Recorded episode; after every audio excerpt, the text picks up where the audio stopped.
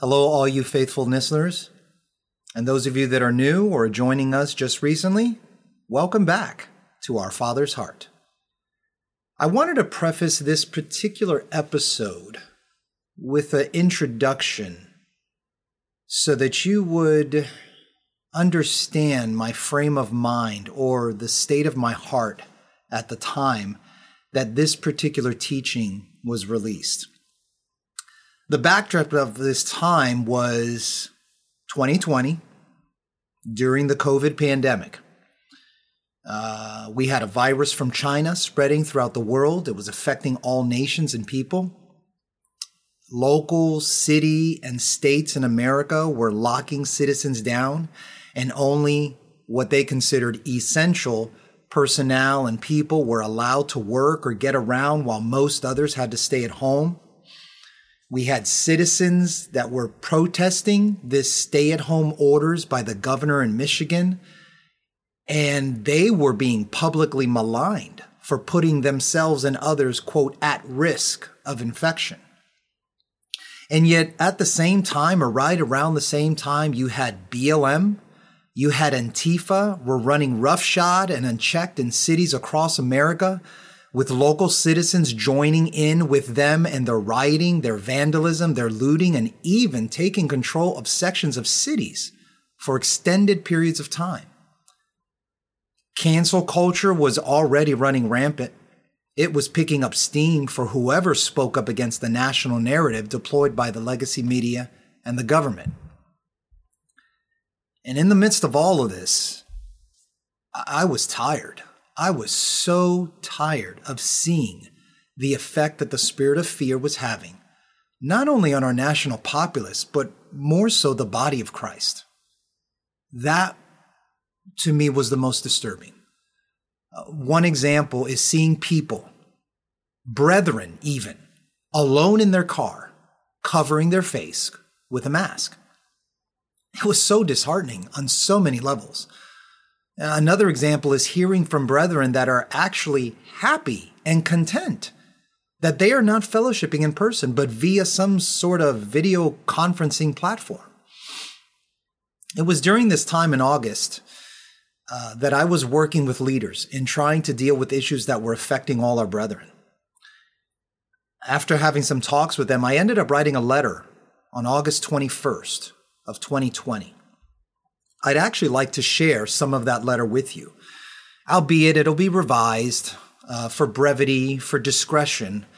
But I, those thoughts that I put on paper or on email, I think is going to give you a better understanding of where my heart was with the Lord at the time. And the following message that I received from him that you're about to hear in this podcast. So I started my letter with the following I firmly believe that the virus is real, but who it affects fatally is a very small minority of the population. Nothing our country or any country in the world has done has stopped the spread of the virus because nothing really can. You can't stop the spread of COVID 19, just like you can't stop the spread of the flu. Vaccines will not stop it either. We still have a strand of the flu running around every year causing people to get sick. All we can do is mitigate it, is slow it down. By protecting ourselves from those that are sick and for those that are sick to protect us from themselves. We have always told the saints and expected them not to attend fellowship if they knew they were sick with something that was contagious, like the cold or the flu, etc. If there are those that are in fear or let's put it mildly, concerned about contracting the virus due to their age and their underlying medical conditions, I would like for them to consider some important facts. If you're at risk now because of your age, then you will always be at risk. Nobody's getting any younger. Unless a cure is developed, we're always going to be at risk because of our age. Number two, if, if, if, the, if you have underlying medical conditions that you can't control, then you'll always be at risk because those underlying medical conditions aren't going away anytime soon. And then I also said, if you have an underlying medical condition that you can control, or affect in some way, then wisdom dictates that you need to address those issues you can control, such as weight, your exercise, your eating habits. Are you eating healthily? So that if something like COVID 19 comes around, you won't be more at risk because you are already keeping yourself healthy. Societally, this virus is being used as a fear tactic. The messages are full of lies, and it's to manipulate the masses, to control them. If we truly are the church of the living God, then why should we be the ones propagating and repeating the lies of scientifically baseless COVID edicts within the walls of the body of Christ? We should and need to stand in truth. Psalm 91 is a particular scripture that has really impacted me during this time. And I won't read all of it, but you can go ahead and read Psalm 91, 1 through 16 on your own. And I'll just highlight the parts that really were speaking to me. It says in verse 2 and 3 I will say of the Lord, He is my refuge and my fortress, my God, in Him will I trust. Surely He shall deliver you from the snare of the fowler and from the perilous pestilence. You shall not be afraid of the terror by night, nor of the arrow that flies by day, nor of the pestilence that walks in darkness, nor of the destruction that lays waste at noonday. A thousand may fall at your side, and ten thousand at your right hand, but it shall not come near you. Because you have made the Lord, who is my refuge, even the Most High, your dwelling place. No evil shall befall you nor shall any plague come near your dwelling. For he shall give his angels charge over you to keep you in all of your ways. In their hands they shall bear you up, lest you dash your foot against the stone.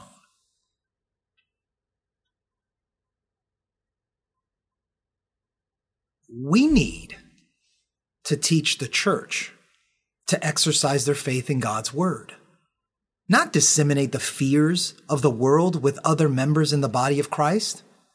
We talk so much about the doom that's coming upon the world, and yet when something like this comes around, we are responding with the same fear that is in the world and not according to the faith once delivered to the saints. Faith in God, trusting in God, no matter what we see all around us. I continued in this letter and said, I would encourage us to sin like Belshazzar, Hananiah, Mishael, and Azariah. You may not know those names particularly. You probably know them better as Daniel, Shadrach, Meshach, and Abednego. They all had the following type of mind, the spirit within them that said, Our God, whom we serve, is able to deliver us from the burning fiery furnace, and he will deliver us from your hand, O king.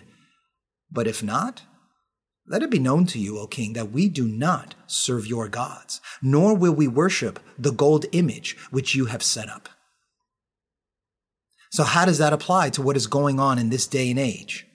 Well, simply put, as a child of God, knowing my God and his great abounding love for me, I will not walk in fear of the pestilence that is spreading across the earth. At some point during these last several months, I committed to the Lord that I would endeavor to not walk in fear as I see the rest of the world. I don't want to walk in things I don't believe in, nor do I want to teach others that they should do the same, because that is not walking in faith. I know there is a real virus, but I am not going to fear what it may do to me. I am not afraid, even though I may be careful. I still trust in my God. My God is able to deliver me from the fatal effects of COVID 19. And if God chooses to allow it to take my life, then so be it. But I will not bow down in fear before it. I won't let it rob me of living out my life as He has given me with my family, nor rob me any more of fellowshipping with the saints. This is the faith we should be encouraging the saints in. Whether we live or we die, we are the Lord's, and we must walk according to faith in Him and in His Word. Now, I can't protect myself from every disease on earth beyond what is reasonable and practical. I don't know what my brothers and sisters may be carrying that is contagious. I don't even know that they are not carriers of anything that is contagious. And since I really don't know either way, I choose to trust in my God to protect me from that which I am unaware. We do it all, ev- all day, every day, with or without the threat of COVID 19. Furthermore, since I don't know that they are sick and contagious, I'm not going to treat them as such and require or recommend them to do what the world does in their fear and ignorance. Obviously, if we know someone is sick, then we're going to take the necessary precautions, but I won't treat them as the infected walking plague of the dead. For years, there's been a minority group in our society that has wanted the elimination of plastic bags to take our groceries to the car. They prefer that we use reusable green bags. And after many years of pushing this, there is actually some research that shows that the usage of such reusable bags may actually be harmful. In that through usage over time, those bags may be transferring germs, mold, and the like from your groceries. In other words, they may be harboring viruses and bacteria unbeknownst to us. You may be asking, why did I bring this up? Well, does anybody know what are the effects of prolonged usage of a mask? Especially during above normal or strenuous activities? From masks that have not been cleansed from use? I doubt it. Again, I was saying all of this in 2020.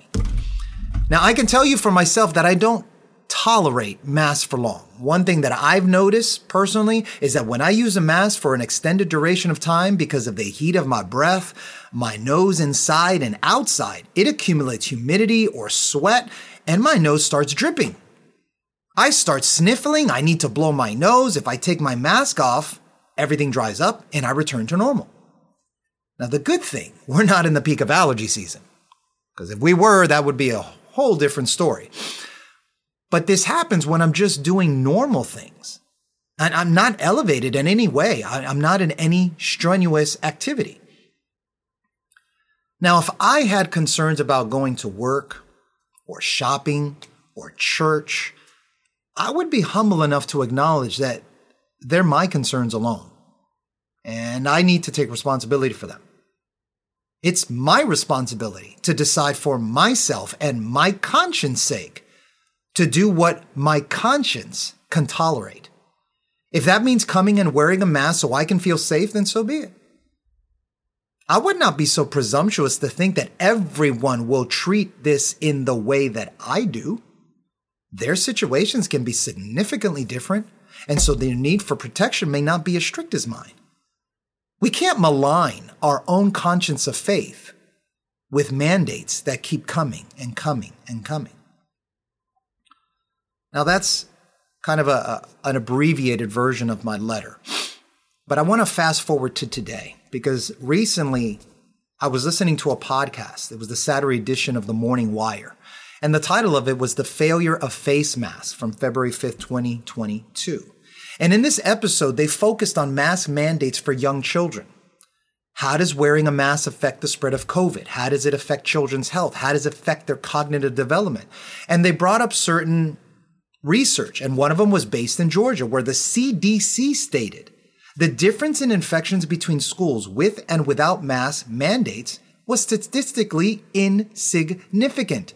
And that co- co- corresponded with what they found in Florida and in New York and in Massachusetts. If we hop over the pond of the Atlantic Ocean to the UK, the Department of Education in the UK reported that their findings of mass usage in schools were not conclusive. If we hop a little bit more over to the east in an Eastern European country called the Netherlands, well, the Minister of Medical Care, he flat out stated the Netherlands would not be imposing mask mandates because, quote, from a medical perspective, there is no proven effectiveness of masks. And then we have in North Dakota in December, they were comparing two school districts in the same county, and they found that the district with the mask mandate had a higher percentage of COVID 19 cases. So, what am I saying with all this? That at best, the results are just simply inconclusive. Yet we have our CDC director testifying before the Senate that mask wearing significantly reduces COVID spread. Well, she supposedly gets this from a, a study based on Arizona schools, but that study has been thoroughly refuted because it contained many serious problems and was therefore unreliable in dictating public health policy. Yet our government is still using it to dictate public health policy. Right now, we couldn't say this two years ago in 2020, but right now it is openly accepted that the cloth mask that we were buying that we were getting on Amazon when they were taking advantage of the situation and people wanted to sell their cloth mask and their designer mask and their mask imprinted with something on it. And we were all just spending our money to protect ourselves. That those have done virtually nothing to stop the spread of COVID. But honestly speaking, the medical establishment has known that even before COVID 19 came on the scene, that that was true. In 2015, during Obama's presidency, the British Medical Journal showed healthcare workers using cloth masks, and they stated, quote, moisture, retention, and reuse of cloth mask and poor filtration may result in increased risk of infection. This podcast also stated that the cloth masks provide almost 0% filtration of viruses, and they also found, quote, observations during SARS suggested double masking and other practices increase the risk of infection. These effects may be associated with cloth masks. Then this podcast went on to talk about, well, what about the usage of N95 mask on children? And it was flat out stated that even though there are some locations in our country that are mandating N95 masks to be used on children, the reality is there is no child size N95 mask. The FDA stated the following quote, N95 respirators are not designed for children. A proper fit cannot be achieved on children. Yet we have our government promote well maybe not our government maybe our local government or our local city state uh, governments our county governments. Some of these governments are mandating that the children wear an n95 mask yet the science is in complete contradiction to its effectiveness for children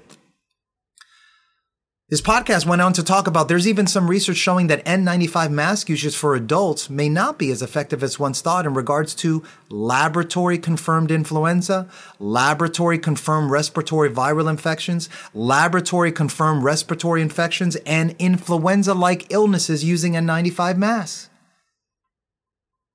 It has been found that children inhale high levels of carbon dioxide while wearing regular cloth masks six times the amount within three minutes.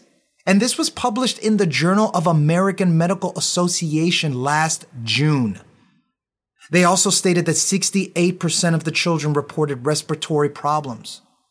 We hop on, hop over the pond, over the Atlantic Ocean to the UK, and they had a study. And admittedly, they said the results were not conclusive, but it stated children showed lower levels of performance when teachers wear a mask. Children with autism and developmental or hearing issues were most impacted. And then we have researchers in Italy and Greece saying that children can't see other facial expressions may suffer learning loss as well. So I want to actually bring up a podcast, another podcast that I was listening to. And there was a Dr. Ryan Cole that was being interviewed. And he was being interviewed and he was asked this question. I'm going to play it so that you can hear it for yourself because what he ended with was, I mean, it just was profoundly on the spot.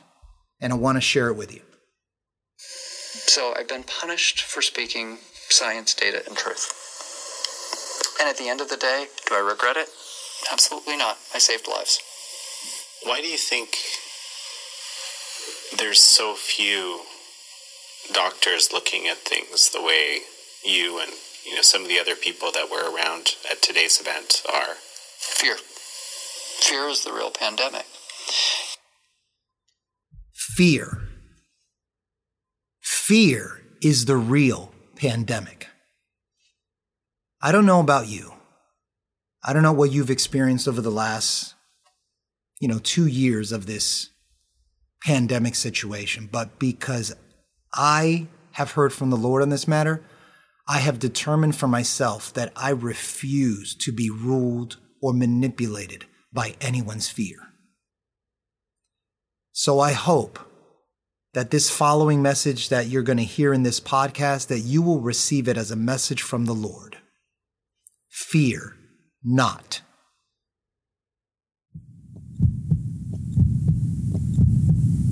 The vision received was that of blood cells, traveling throughout the body, supplying the much needed oxygen and other nutrients to the differing members of the body to fulfill their purpose. Once the blood cells are spent, they must return back to the heart to be refilled before being sent out again and fulfill their purpose. Good morning, brethren. Uh, those of you that are here face to face with us, and those of you here that are on Zoom, uh, we appreciate you all either tuning in or coming uh, into the into a local house of the Lord. There are many houses of the Lord all over the earth. This is not the only one, uh, but we are just a particular location of the body of Christ, and the body of Christ has many members, um, of which we all are, and He has united us in one spirit. And so we've consecrated this day to come together and to uh, praise Him, to worship Him, to honor Him, to give Him testimonies, and also to look into His Word and be uh, blessed and, and, be taught and be rebuked if necessary and be encouraged if necessary. Um, but I'd like to start off today. It's, it's amazing. I, I did not speak, as my family will testify to you, that I don't speak of what my messages are going to be to my family. I just don't do it. Uh, I like them to hear it or, or, or partake of it fresh like everyone else. Uh, and it's amazing that all the way down the line, uh, we were just hearing testimonies of, of the message uh, that will come forth for today. So, um, I think I, I think I'll begin with. I remember back when. It wasn't too long ago. I was teaching. Um, had no concerns about the things that were going on presently right now today. Just not a, not not a concern. Well, some of them, but but not a major concern. And, and I remember being teaching in the class, and uh, my daughter was was about to finish her high school year as a senior this past year, back in March.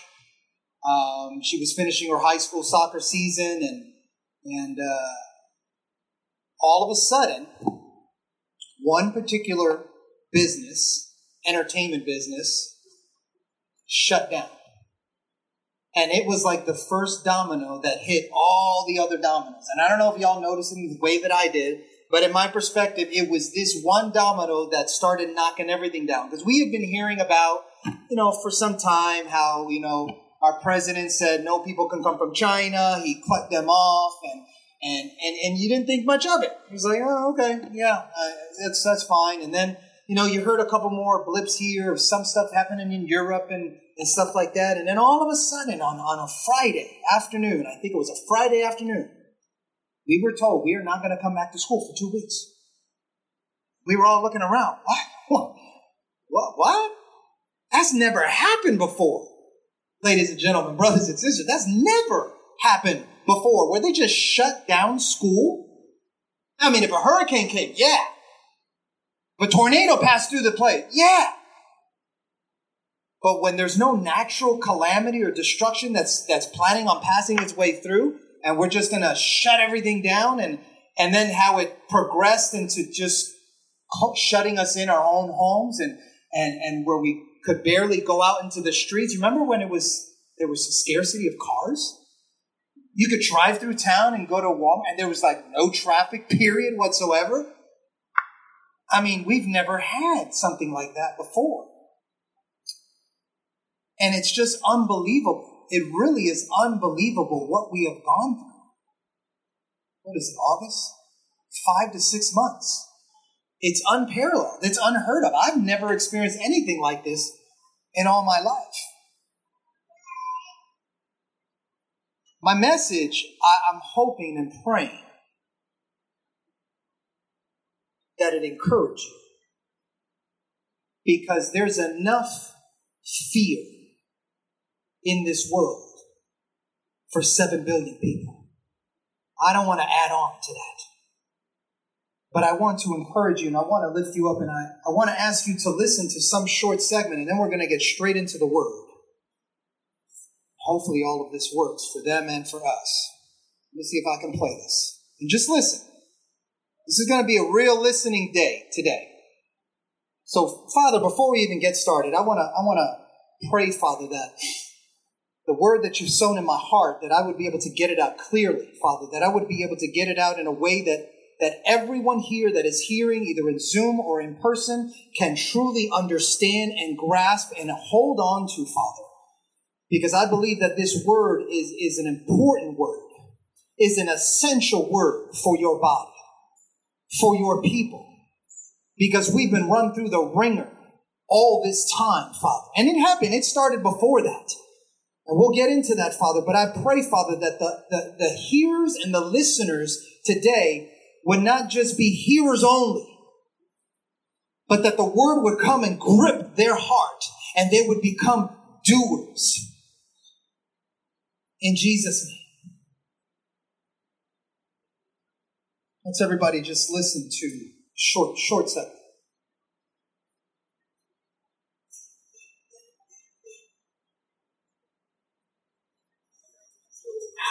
for months, most of have you been to America lately? A lot of American tours happen for months. Most of us have stayed close to home. We had to. So the question is, how long will this last? How long do we have to endure this? When do we get our country back? When can we live like we used to live back in February? At first, you'll remember the authorities told us we could resume our lives when hospital admissions tapered off and we flattened the curve. The curve stayed flat. In most places, it never bent. So we got a new benchmark for when we can get back to normal, when we get a vaccine. Everything will be fine once we can vaccinate against COVID 19. Many authorities told us that. They're still telling us that. But once we get a corona vaccine, they're telling us all will be well. but now they've changed that. Not true anymore. According to a new announcement from the World Health Organization, a vaccine, even if we get one, will not be the end of all of this. It will never end. You can get your injection, they'll make you get it, but you'll still be under arrest. The World Health Organization says that finding a vaccine is not the goal. Reordering society is the goal. Quote, we will not, we cannot go back to the way things were. That's a direct quote from the leader of the World Health Organization, Dr. Tedros, who, by the way, is not really a doctor. Bet you didn't see that coming. Bill Gates did. He agrees with it wholeheartedly. Earlier this month, Gates posted an essay to his personal website, which you probably haven't seen, arguing that the lesson of the corona pandemic is that the rest of us will have to sacrifice even more to save the earth from warming. Just the other day, Joe Biden announced that if he's elected, you will be required to wear a mask when you're alone outside. What is going on? You know what's going on. Fear works. The more afraid you are, the more you will accept. Again, a feature of human nature. The more cut off you are from your family and your friends, the more power they have to control you. Do you hear the end of that? Fear works. Fear is the topic of today's message, but it is not the point. Has anybody ever heard the acronym what fear is? F E A R. Anybody ever heard the acronym what that stands for? False evidence appearing real. For me, fear is any lie that is used to manipulate others through intimidation for the ultimate purpose of domination. Elder Luther said it very correctly today. Fear is a spirit. And what I have observed over the last six months is an increasing onslaught of the ministry of fear, especially in regards to the church in the U.S. But, but it's affecting everyone. It's not just affecting the church. There is a fear for anyone to speak out against anything because of the backlash that they might receive. Now, for the church, we fear speaking out against things that we know, we know that we know that we know are contrary to God's word. Abortion, gay marriage, etc., etc. You can, you can make your own list. We can come together, probably leave with a list of 20 things that the church is afraid to speak of because of the possible backlash. In this earth, there's a fear of natural disasters through what? Climate change. That monstrosity of climate change causing earthquakes, causing uh, natural disasters like hurricanes, causing tornadoes, causing tsunamis, like we haven't had that all Earth's history. We fear we're going to lose our job because of our spiritual or political beliefs. We fear losing our relatives to this antichrist culture. Some of us may fear losing our children. Some of us may be old enough to fear losing our grandchildren. We fear losing family members to death. We fear the cancel culture mob. You heard about that? Careful what you tweet. Careful what you post on YouTube. And I don't know the other social media platforms, but they're all over the place. And Facebook, obviously, Facebook. Careful what you post on Facebook. It was supposed to be personal, it was supposed to be family friendly. They might cut you off and say that, oh, that's a lie. You can't say that. You're not an expert. And even if you were a doctor, they cancel you too. The fear of the persecution of just being a Christian. We fear losing our freedoms. Not just us. There's people that are not with the Lord and they fear losing their freedoms. the fear of not supporting the present day movements. Remember on Facebook or on Twitter, you had that there was this movement to put a black picture, put BLM. And what happened if you didn't? Oh, the mob was after you. Your friends were after you. People that you hung out with for years. They posted it. Their friends posted it, but then you did it. Hey, what's up with you? You not with this? Don't Black Lives Matter? What about before before that happened? Anybody know that passed this year without any fanfare this year? I believe that it passed in the month of June. It's always in the month of June. Anybody know what, what is celebrated every month of June for the past several years, but not this year because of all the other shenanigans that were going on? Anybody remember? They call it Pride Month. Maybe I got the month wrong. Is it June? I think it's, yeah, pretty sure it's June. Didn't hear anything about it this year, but hey, when it came around in the WNBA, in the NWSL, you had to wear the rainbow colors. Your jersey had to be with the rainbow colors. And if you stood up and said, no, I'm not, I'm not with that, you weren't invited to the women's national team for soccer because you were branded a bigot, a hater. So there's a fear of not supporting the present day movements that are going on today. Obviously, there's a fear of sickness. There's a fear of, of disease. There's the fear of death. Anybody ever heard the term false narratives? Hopefully, you all have heard about false narratives. They're lies that are used as a pretext to justify, to influence, and to paint a picture of a false reality in order to incite others a reaction that actually is completely unjustified because not all the evidence is put out there. they cut and paste and they show you a small snapshot, a picture. It's like taking a picture uh, of you, you know, maybe with a frown on your face, and one person takes that picture and tells everybody, oh, you see, he's depressed. You took a snapshot of a moment in my time, a second, and now I'm depressed? I'm dealing with depression right now? No, but they're doing with videos. But they give you small segments of videos. They don't give you the whole clip from beginning to end. Like they do with the scriptures. They take it out of context. And context is so important. Because when we take it out of context, which is what is being done and has been done for several months, to the utmost, is causing a reaction in people that is completely unjustified because you don't even have the whole story. So sometimes we get this new news story. Something happened here, something happened there. I said, wait a few days. Just wait a few days. I, I see that. That looks awful. I agree. But wait a few days. Let's get the whole story. Anybody ever see the video that was posted by probably hundreds of people about something that happened in Lebanon recently? Beirut? You remember that? That was real. You saw the fumes of fire, the fumes of smoke. Everybody's videoing it. They're gawking and awing, like, oh my gosh, what's going on over there? And then you saw it. And then you felt it.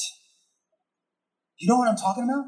The explosion. I mean, it was just on fire, on fire, everybody's on fire. And then it went boom. And then a wave, a force just hit everyone, knocked cars that were traveling on the highway into the cement barriers. That was real. That was lit, as they say. That was off the charts. We see that in the movies and we're like, yeah, well, whatever. I mean, that's really cool. You know, I like the action movie, but that was real. And to see the people coming out of it all doozy and woozy and, and trying to get out of their cars and people coming to help them, they got blood streaking down their face. Thank God our country is a little bit safer than that. But God knows what might happen in our country. The topic is fear today, but that's not the point. The spirit of fear ministers weakness. It torments one's heart and it causes one's heart to fail. That is its ministry. That is its purpose. And in contrast to that, there's a spirit that ministers strength. There's a spirit that ministers a growing hope in one's heart and it causes one's heart to stand. Anybody remember I taught this many years ago, the acronym for stand that the Lord gave me, S-T-A-N-D, stable through adversity, not desired. There's a spirit that is the complete opposite of fear and it produces hope and it produces strength and it causes you to stand in the midst of all the things that you're going through. It's called the spirit of faith.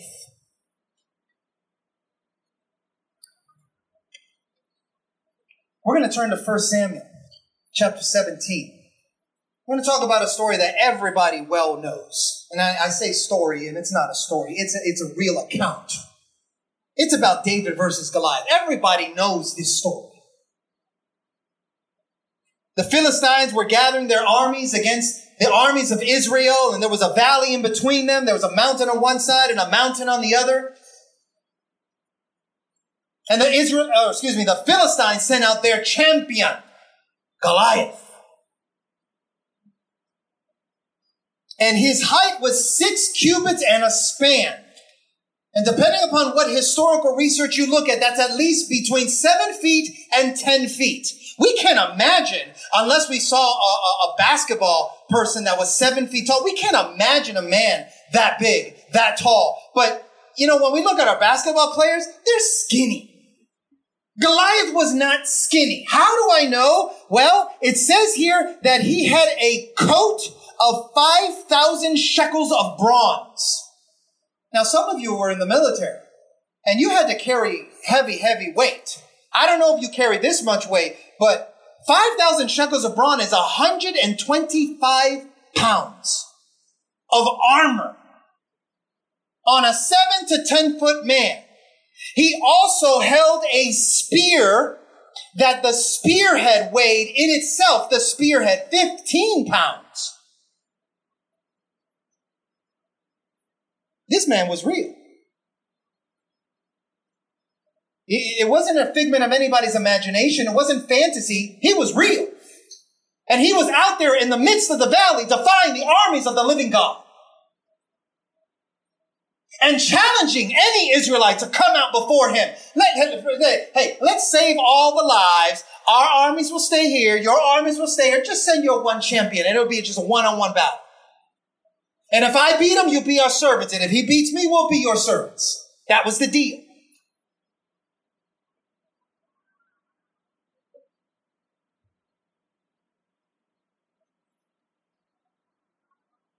And it says in verse 11 how they responded. They were dismayed and greatly afraid. That's exactly what a spirit of fear does to you. Cause you to dismay, cause you to be confused, cause you to be greatly afraid and shrink back.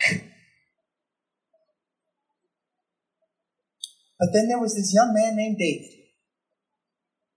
Had older brothers that were in the army that were there. They didn't stand up, but he came one day because his father sent him he didn't know what was going on. His father just sent him, hey, go give your, your brother some food. And he saw this, this Goliath from Gath come and say all of these things. And it says in verse 24, when he, when David came and saw, heard him speak all these things, how did the Israelites respond? They fled from him and were dreadfully afraid. That's a spirit of fear. That's exactly its ministry. That's its purpose. That's what it wants to do. And so he begins to ask questions. Eliab, his older brother, starts rebuking him. What are you doing here? Get out of here, you, you know, you little nincompoop. What? Just get out of here. And David's like, what did I do? Why, why are you mad at me? But he started speaking words that no one in Israel was speaking.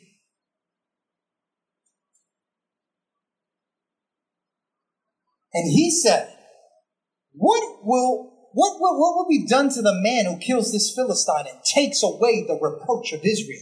He's just asking questions. He just got there. He don't know what's going on. Who is this uncircumcised Philistine that he should defy the armies of the living God? And so all Israel was told to him, well, this is what's going to happen. If you take him out, they'll serve us. If, you're taken out, that we all got to serve him. But if you beat him, you get to have a wife. Because King Saul said you can have one of his, his daughters as your wife. And David said in verse 32, he said this to Saul because Saul began to question him about what he had heard from the rest of the Israelites. And David said to Saul, Let no man's heart fail. That's the ministry of the spirit of fear, is to cause in the end one man's heart to fail. And to fail is to utterly relinquish your faith, your hope in God. And Saul said to David, You're not able to go up against this Philistine. I mean, he's a veteran. He's a veteran in the army of the Philistines. He's been there for years and years and years. He knows how to fight. You're, you're not even, he, I think he was in his teens. He's not even 20. Let's just say he's not even 20. He's in his teens. He's just a little puny boy, 15, 16, 17, maybe at the most years old.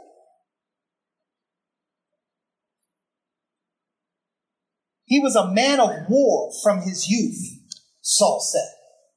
But then David, in his gullibility, maybe, in, in his ignorance of how serious the situation was that you're going against a general with experience, with know-how. He knows how to fight. He's been in many battles and he survived.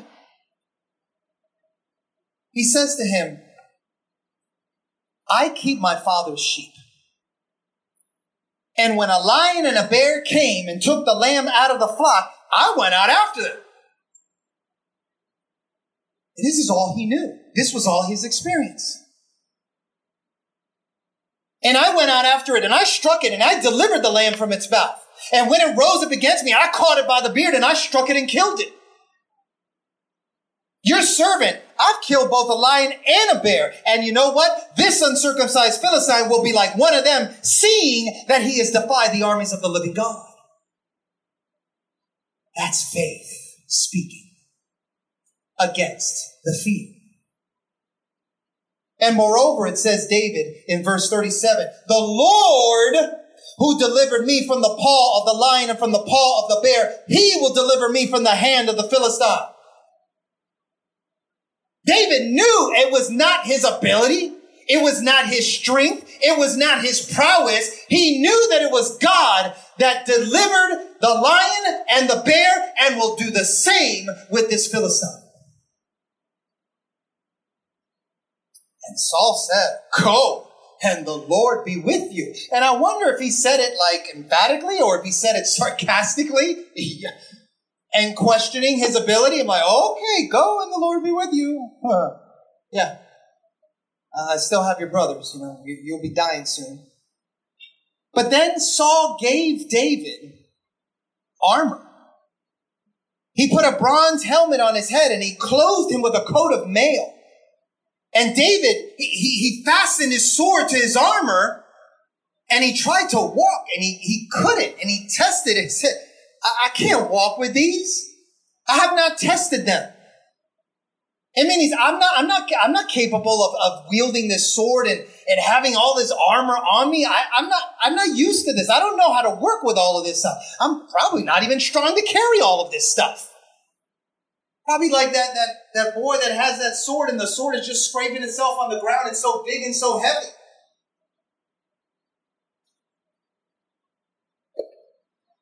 And so he takes it all off. And David in verse 40, it says he took his staff. That's not a warrior instrument. That's not a that's not a, a, an instrument of war. And he went to the brook and he chose five smooth stones from a brook.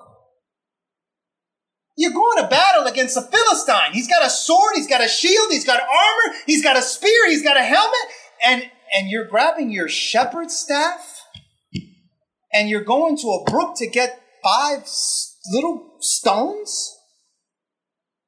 Yeah, but you have no idea what you're going or what you're doing and he puts him in his shepherd's bag. So he's got a shepherd's staff, he's got a shepherd's bag, and now he's got five stones from a book, from a brook, and he's got a sling in his hand. Really, David? A sling? This is what you're going? To go to battle? Goliath who stands 10 feet tall? I know he's not 200 pounds. I've been 200 pounds. I'm not anymore. But if he was 10 feet tall, he wasn't 200 pounds. I'd imagine he was close to four or 500 pounds and probably not a fat, but probably of strength because he was a man of war from his youth. And so he came before the Philistine. And the Philistine looked at David and he was youth, he was ruddy, he was good looking. And he says, Am I a dog that you come to me with sticks? And he began to curse David by his gods. He said to David, Come to me. I'm, I'm going to give your flesh to the birds of the air and the beasts of the field. Now, Goliath was real. There's no doubt that he was a real threat. But the lie is everything he's spewing out of his mouth. I'm going to feed your flesh to the birds. I'm going to take you out. Like mama said, knock you out. I'm going to take you out. and all of your people are going to be our servants. All of these are lies. They're boasting and threats to get you to fear and shrink back.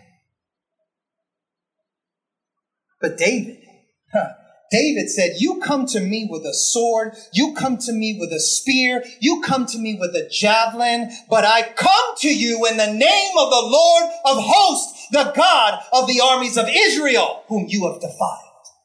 You see, David had no thought of himself, of his abilities. His abilities were nothing compared to Goliath. Literally nothing. Anybody sees this battle, doesn't know David, doesn't know God, sees Goliath, doesn't know about Goliath or his, or his God. They see these two come to battle. Your money's on Goliath. No doubt you are going to put your money on some teenager against Goliath with a helmet and 125 pound of armor and this javelin and this sword. And this kid doesn't even come with armor to a battle and he's got a sling and a stone and a shepherd's staff. Your money's on Goliath. But David doesn't care. Because his faith is in his God.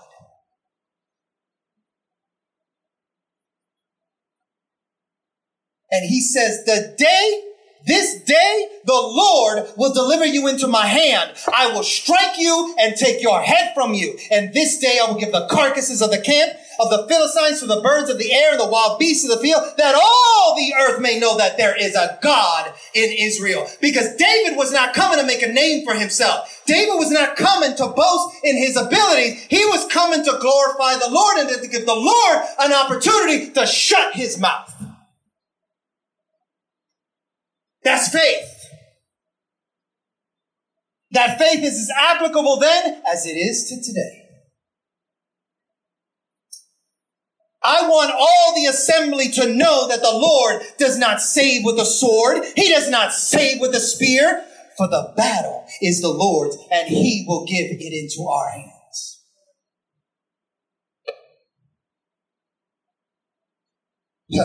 So when the Philistine arose and he came and he drew near to David and David hurried. he hurried. He ran to the threat. He ran to the lie because he was ready to shut it up. To meet the Philistine and David put his hand in his bag, his bag. A bag. He put his hand in his bag. He's going to war. He's going to battle. And he put his hand in the bag to get a stone. It's all he knew in his ignorance, in his gullibility, in his, his naivety. He just goes with what he knows. Everybody else would look at that and say, dude, you are crazy. You are off your. You're committing suicide, David. Come on, get back, get back, get a sword at least. Brother, get a sword. Brother, get a shield at least. Dude, give yourself an opportunity. But no, no, David goes with what he knows. He knows his Lord will deliver him and will, will give this battle into his hands with his naive, gullible material. A shepherd's bag full of stones. It says clearly in verse 50, just in case you missed it, in case you thought he took Saul's sword, it says, but there was no sword in the hand of David. He did not come with traditional weapons of war. He came only with his faith in God, a shepherd's bag, a shepherd's staff, and five stones, in which he only needed one to take out this Goliath. Saints, let me ask you something. Does faith come by hearing? That, that's not a rhetorical silence. Does faith come by hearing? Does faith come by hearing the word of God? Yes, it does. Well, brothers and sisters, we need to take heed what we hear and how we hear. Because it has been a battle, and not, not just a personal battle, maybe it's been a battle for you, but I can say that over all of these six months, everything that I hear on the news, on YouTube, on Twitter, on any social media platform, not that I may know all of them, but anything I hear is just constantly bombarding me with a spirit of fear. It's all it does. Gets me to shrink back, gets me to question, gets me to wonder, should I say, should I not say, should I step in? You need to take heed what you're listening to. You need to take heed how you are listening to it.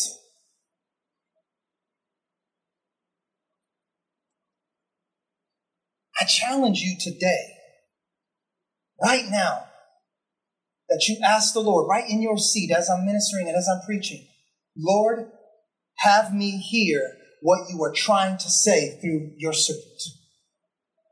It's not about me. I need you, we need to hear the Lord. I need you to hear the Lord. This will be a successful ministry if you will hear what the Lord is saying. Please turn to Isaiah chapter 41, starting in verse 8.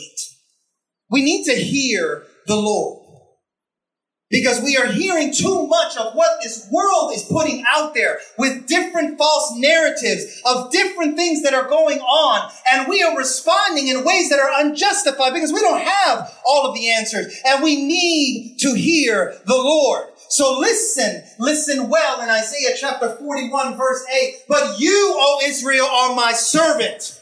Jacob, whom I have chosen, the descendants of Abraham my friend. This is what the Lord is saying to the church. So let me ask you, are you the descendants of Abraham?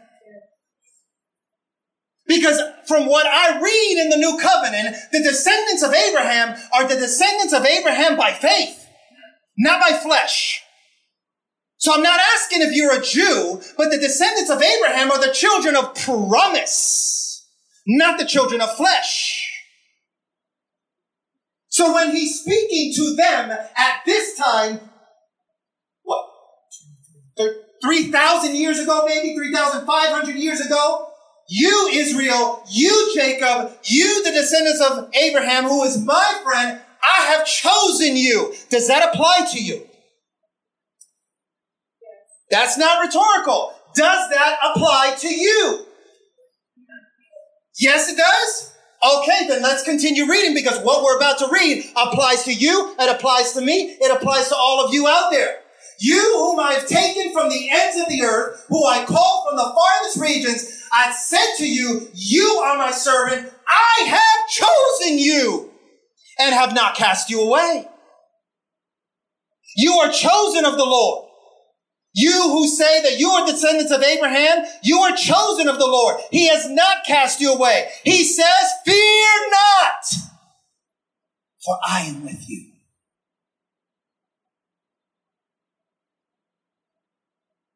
Do you hear? Do you hear? Fear not, for I am with you. Be not dismayed for I am your God. I will strengthen you. Yes, I will help you. Yes, I will uphold you with my righteous right hand.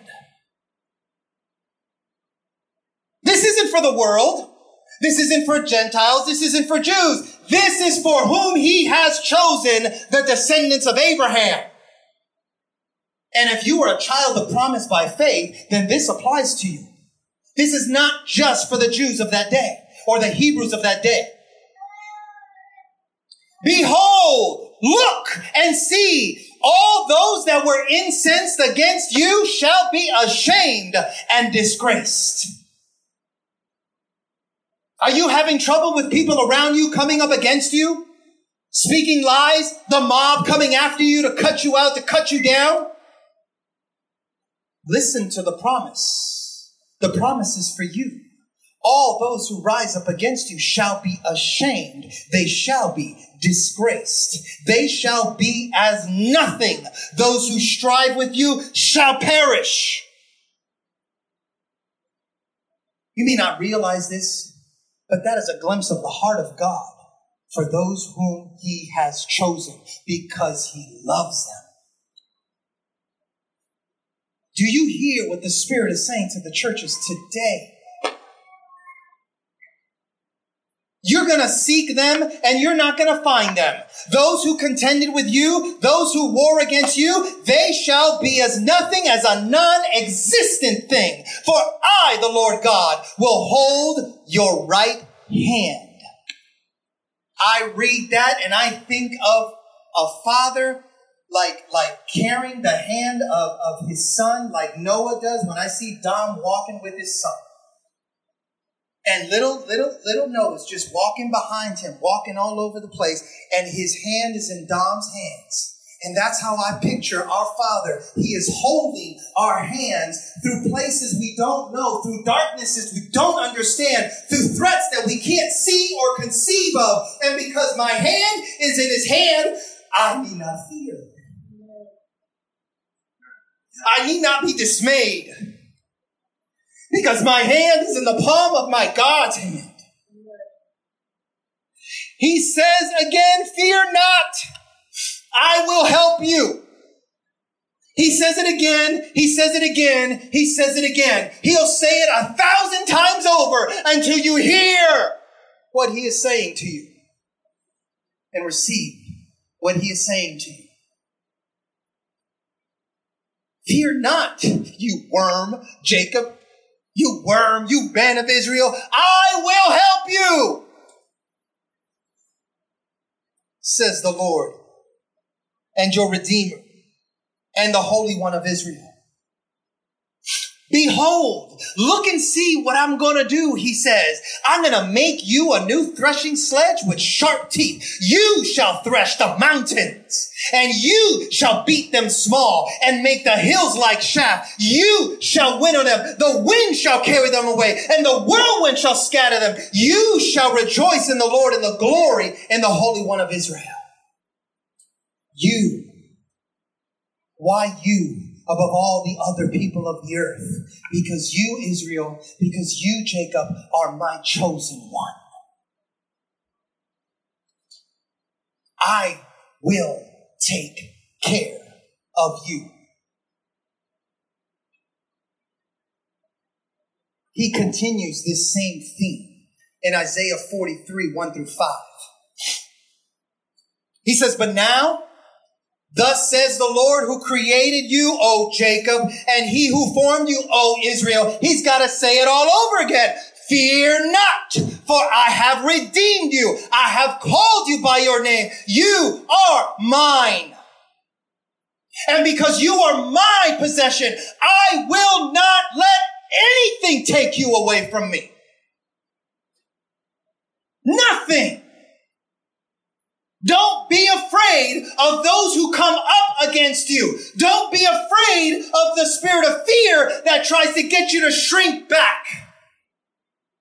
I am with you. I am going to help you. I am going to uphold you with my righteous right hand. You are mine. When you pass through the waters, I will be with you. When you go through the rivers, they shall not overflow you. When you walk through the fire, you shall not be burned, nor shall the flame scorch you. Every threat is covered in all of that. But you see, you won't see that if all we do is read these words black and white on the screen or in our Bibles, and we really don't hear with the ears of our heart. We really don't see unless we see with the eyes of our spirit. Because these things a natural man cannot receive of them, for they are foolishness unto him. But the things of the Spirit of God are spiritually discerned. So my challenge today is will you pray in your seat and will you ask the Lord to give me ears to hear the message that you have for me through the servant that is speaking right now? Please let me hear what you're saying, Lord.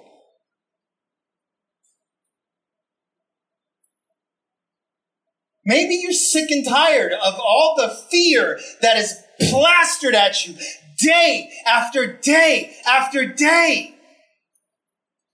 And you don't want to walk in it anymore. You don't want to have anything of it anymore. Well, you need to hear the Lord. Because he's speaking loud and clear. Fear not. I am the Lord your God, the Holy One of Israel. I am your Savior. I gave Egypt for your ransom, Ethiopian Seba in your place. And si- oh, since you are precious in my sight, you have been honored and I have loved you. Do you hear? Do you hear? He loves you. And because of his love for you, he is not going to let anything happen to you. He is not going to let anything take you away from his love. He will not. It is a promise, and if he breaks his promise, then he's not God. He is God. And he is faithful to his word. Therefore, I will give men for you. I, I, I, will sacrifice men in order to have you. I will put them off on the side in order to have you. He said, I did it with Egypt. He said, I did it with Ethiopia. I did it with Seba because I wanted you. This is a relentless love of God that is being described here. A love of God that cannot be swayed. It cannot be turned.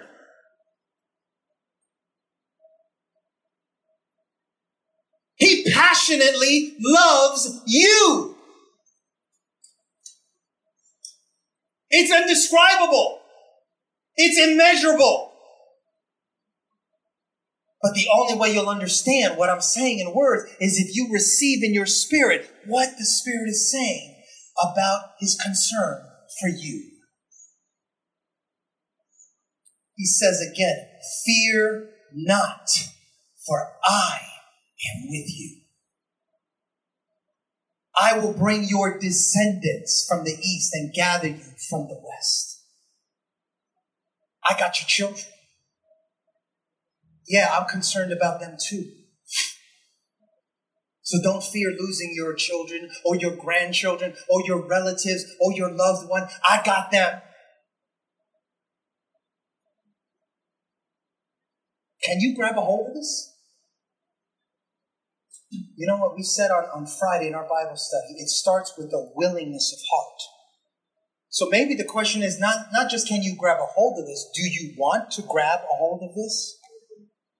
Because it starts with that willingness. And if you're willing to grab a hold of this, then by God, see what the Lord will do when you grab a hold of this, because it starts with the willingness of heart. Do you believe that it's within reach? what's being spoken of here. That it's attainable.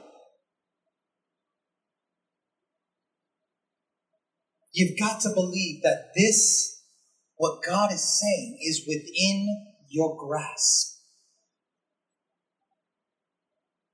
Some of you know that my daughter's in, in, in college and she's playing soccer. She's a freshman.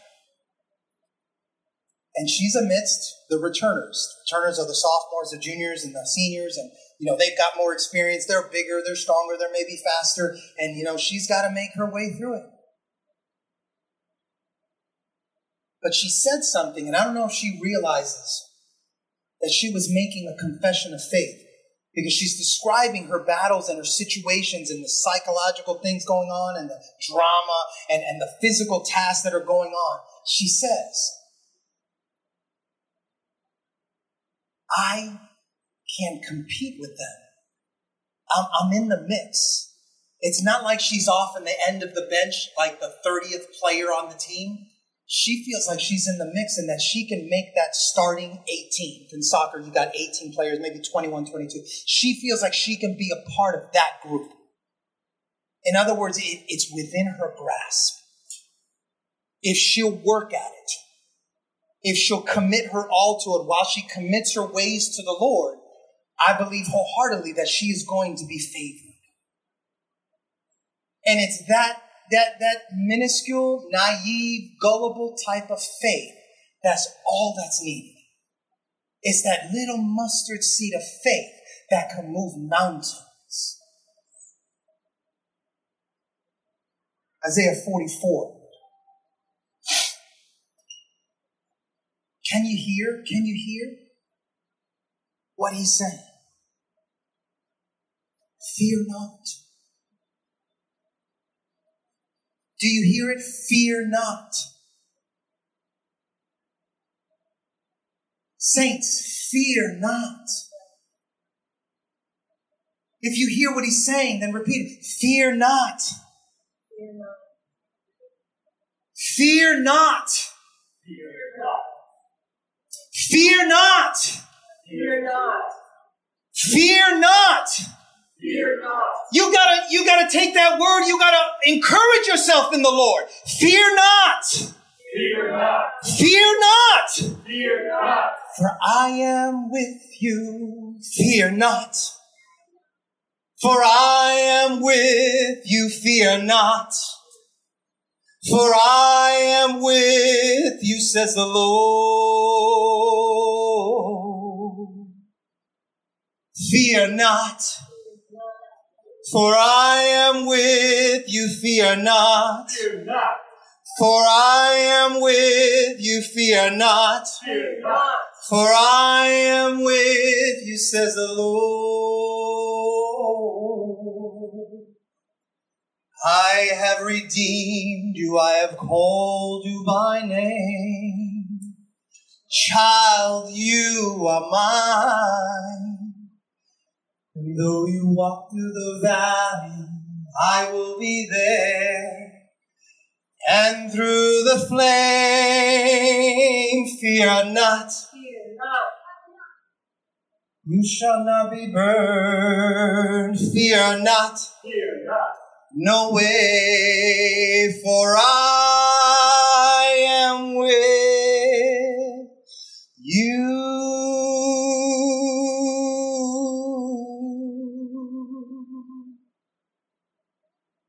got to hear it, saints. Brothers, sisters, you've got to hear it. Fear not. Hear me now, O Jacob, in Isaiah 44.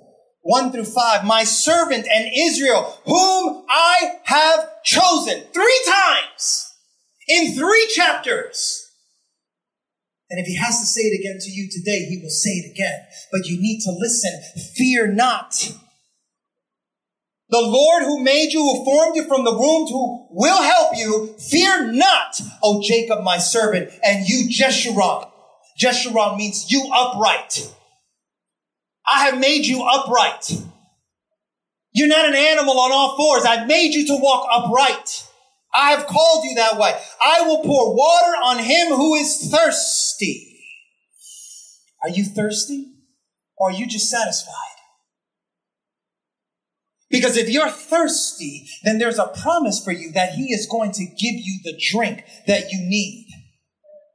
He will flood the dry ground. Is anybody with dry ground feeling like there's just something dry about them and they just need some more water? They need this rain to fall. He says, I will pour my spirit on your descendants and my blessing on your offspring. You, Israel, Jacob, descendants of Abraham, I have given you of my spirit.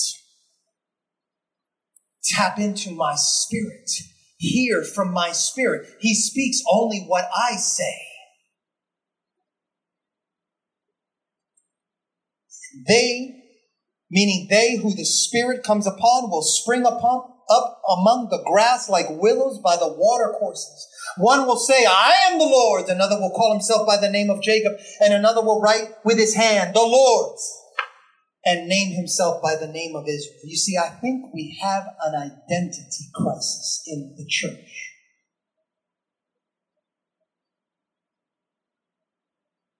Do we know who we are?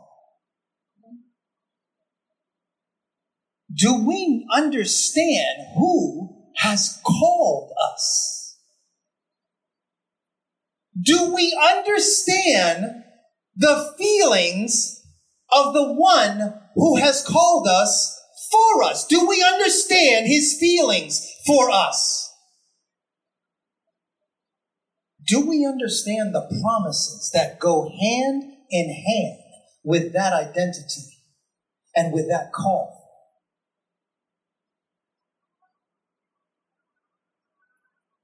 I think of all of this And what comes to my mind is that nothing, nothing, nothing shall separate you from the love of Christ. Romans chapter 8, 31 through 39. It begins with this. What are we going to say then with these things? If God is for us, who can be against us? You see, if we understand that our God is passionately in love with us, and he promises that I will be with you, what do we have to fear? He is for us. He is not against us. He is not angry with us. So why are we fearing? Who can take this material, physical life from us? Jesus said, worry about the one that can take your life after this one. God, who did not spare his own son, but delivered him up for us. He went so far as to sacrifice his own son, which was himself. Don't get me wrong. God was manifested in the flesh, but he sacrificed his life for us. He purchased us with a price that we can't repay. He purchased us with his very own blood. You think he's not invested in you after that? He's fully vested in you. And he needs you to hear what he is saying to you this day.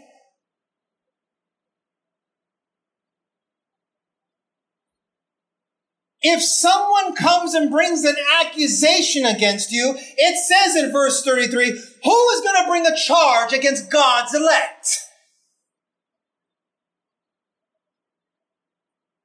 I remember Zechariah chapter 3, Joshua the high priest, and how the adversary, the devil, was before the throne room of God accusing Joshua the high priest. And yet the Lord said, The Lord rebuke you, Satan.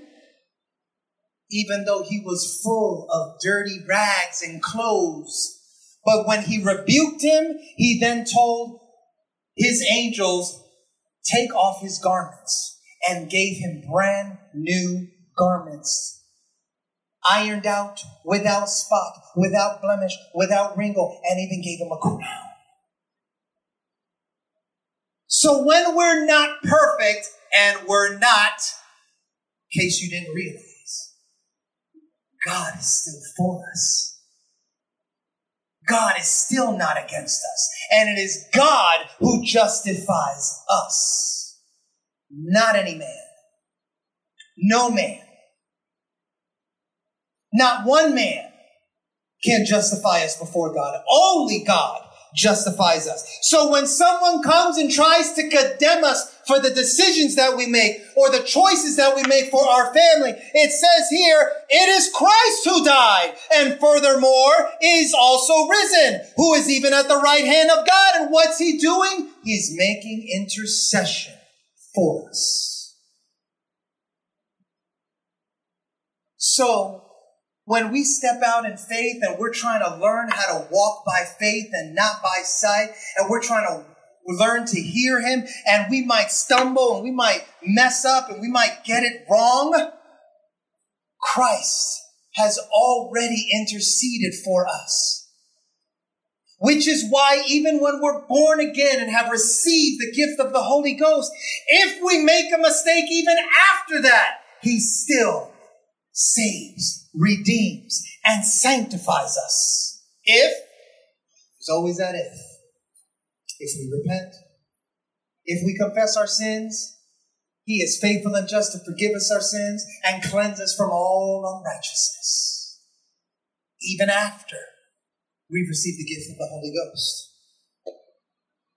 So who, tell me, who shall separate us from the love of Christ?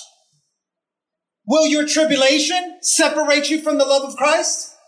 This present distress that's all around us, that's seemingly all around us, will that separate us from the love of Christ? Will persecution, will famine, will nakedness, will peril, will sword, will pestilence separate us from the love of Christ? It says in verse 37, yet in all these things we are more than conquerors through him who loved us. And so he says, I'm fully persuaded. And I may not be there yet perfectly, but I'm sure striving to get to that point where I am fully persuaded that neither death, nor life, nor angels, nor principalities, nor powers, nor things present, nor things to come, nor height, nor depth, nor any other created thing shall separate me from the love of God which is in Christ Jesus. Brothers and sisters, I told you the topic is about fear, but it's not the point.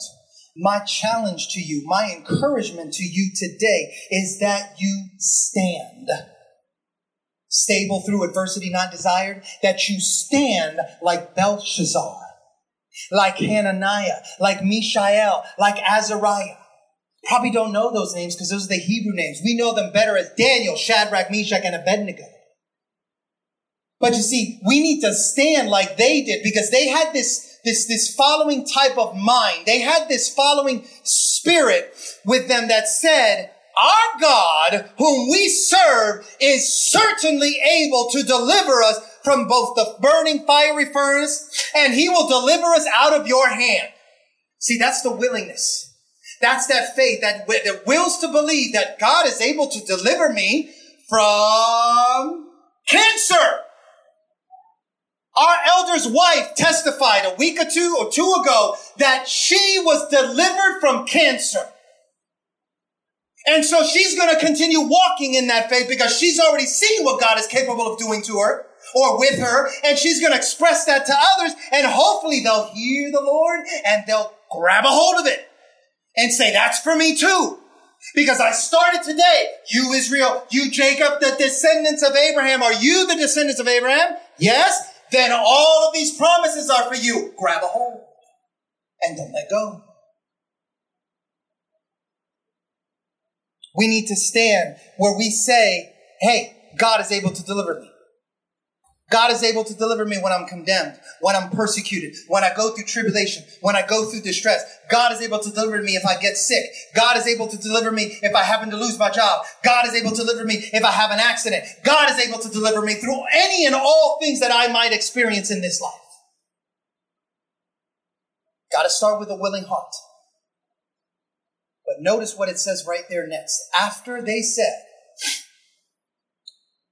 God is able to deliver us from your hand. They said, O king, but if not.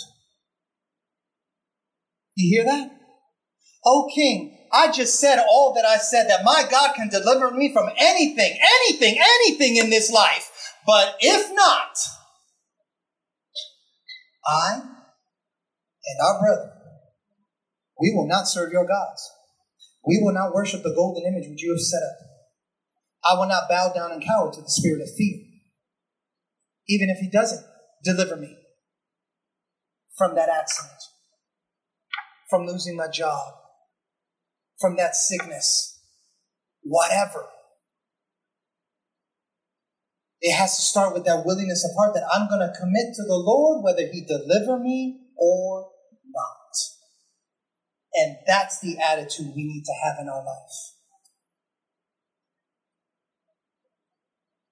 Daniel was told, no more prayer. Don't you be praying anymore. If you don't stop praying, you'll be fed to the lions. That didn't stop Daniel. He had that same thought. The Lord is able to deliver me from the mouth of the lion, but you know what? If he doesn't, I'm still not going to bow down and serve and worship you or your edicts. I'm going to keep worshiping my God. I'm going to keep praying to my God. You will not stand in the way between me and my God. So I say again, take heed what you hear. Take heed how you hear. Can you hear your Heavenly Father's heart beating for you? It beats for you. Everything that is going on in the restitution of all things is for you. It's not for the angels. It's not for all the creatures that he made in the earth, all the animals. It's for you. All of creation, all the earth is for you. Can you hear what the Spirit is saying to you today? Fear not. I'll conclude with one last section of Scripture Psalm 91. Ask the Lord, Lord, help me to hear what you're saying through this minister today as he reads Psalm 91. Those of you in Zoom land, turn to the scripture, Psalm 91. He who dwells in the secret place of the Most High shall abide under the shadow of the Almighty.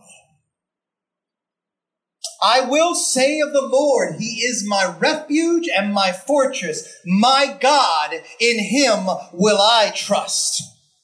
Surely He shall deliver you from the snare of the fowler and from the perilous pestilence. He shall cover you with his feathers. Under his wings you shall take refuge. His truth, his word shall be your shield and your buckler. You shall not be afraid of the terror by night. We don't see real well. We don't see the things that are in the nighttime. And yet we're still told, don't be afraid. Don't be afraid. Nor the arrows that fly by day. Well, in the daytime, I could see real clearly. I could see those arrows and I could try to duck and I could try to dodge. But in the darkness, I can't see it. But he still says, don't fear. He's got you. He's got you. He's going to take care of you. He says, nor of the pestilence that walks in darkness the pestilence. I cannot prepare myself and protect myself from every sickness, disease, and infirmity that walks across the face of this earth.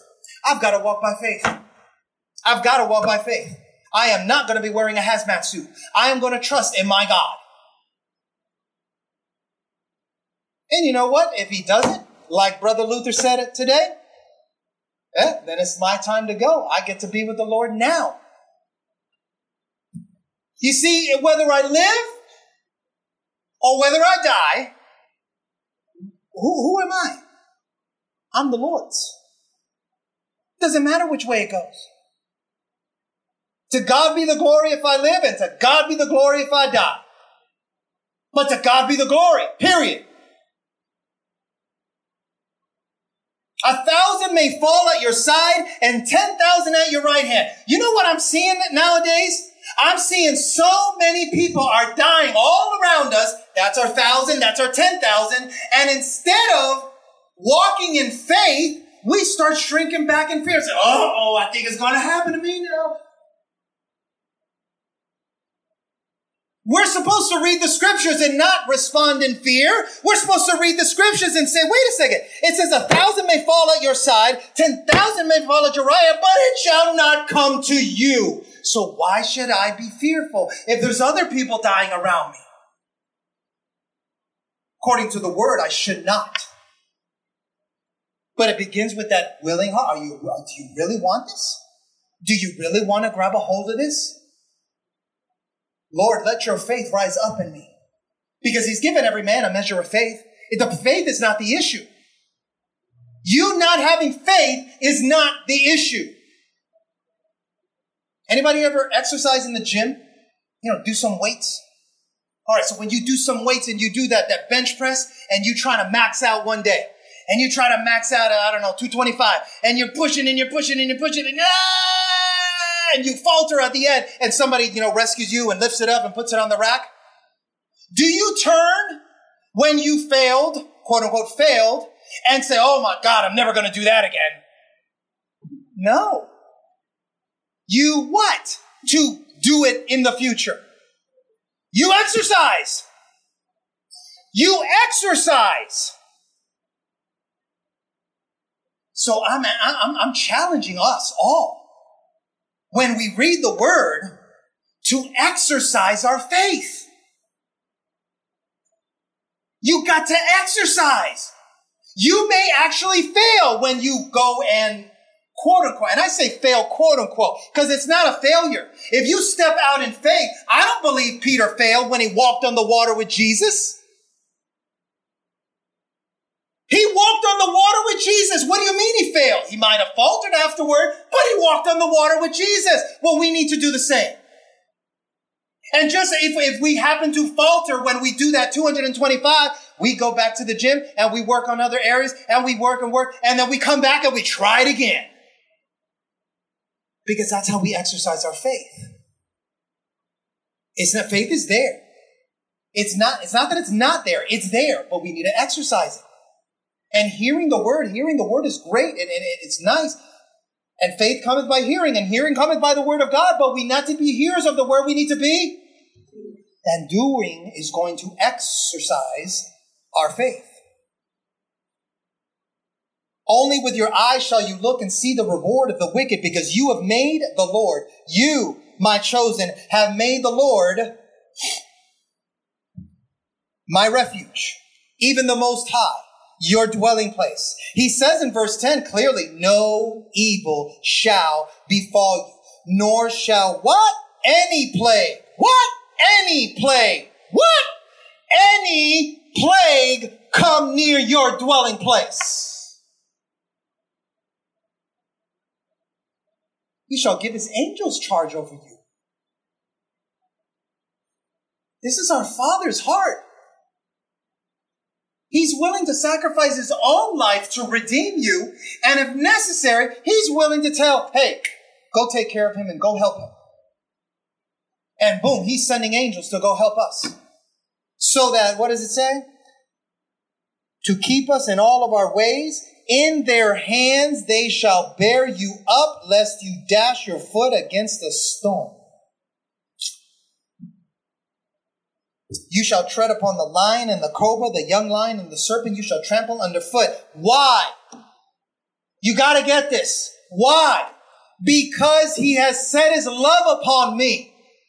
He loves us with an everlasting love, a relentless, passionate love that will not die, that will not quit that will not cast us away.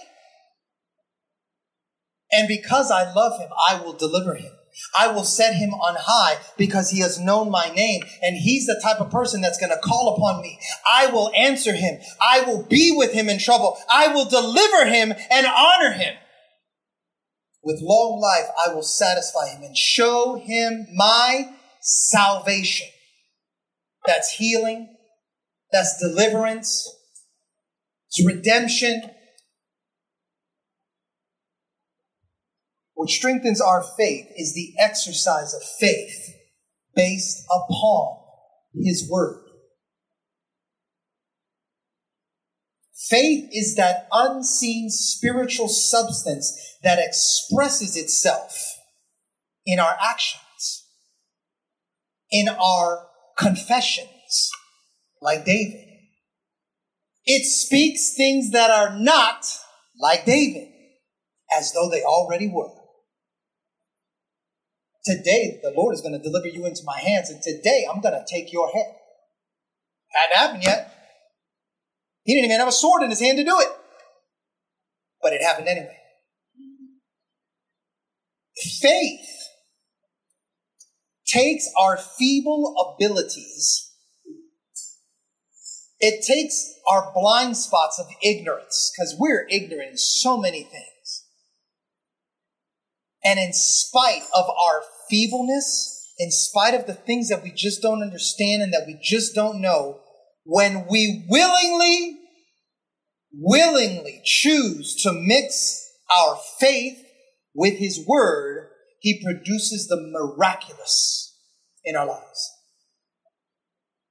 He produces miraculous outcomes that we never thought possible. And it's not because of who we are, it's because of who He is. It's because He is faithful to His word to us. So I challenge you today to exercise your faith. Take Him at His word and fear not. Amen.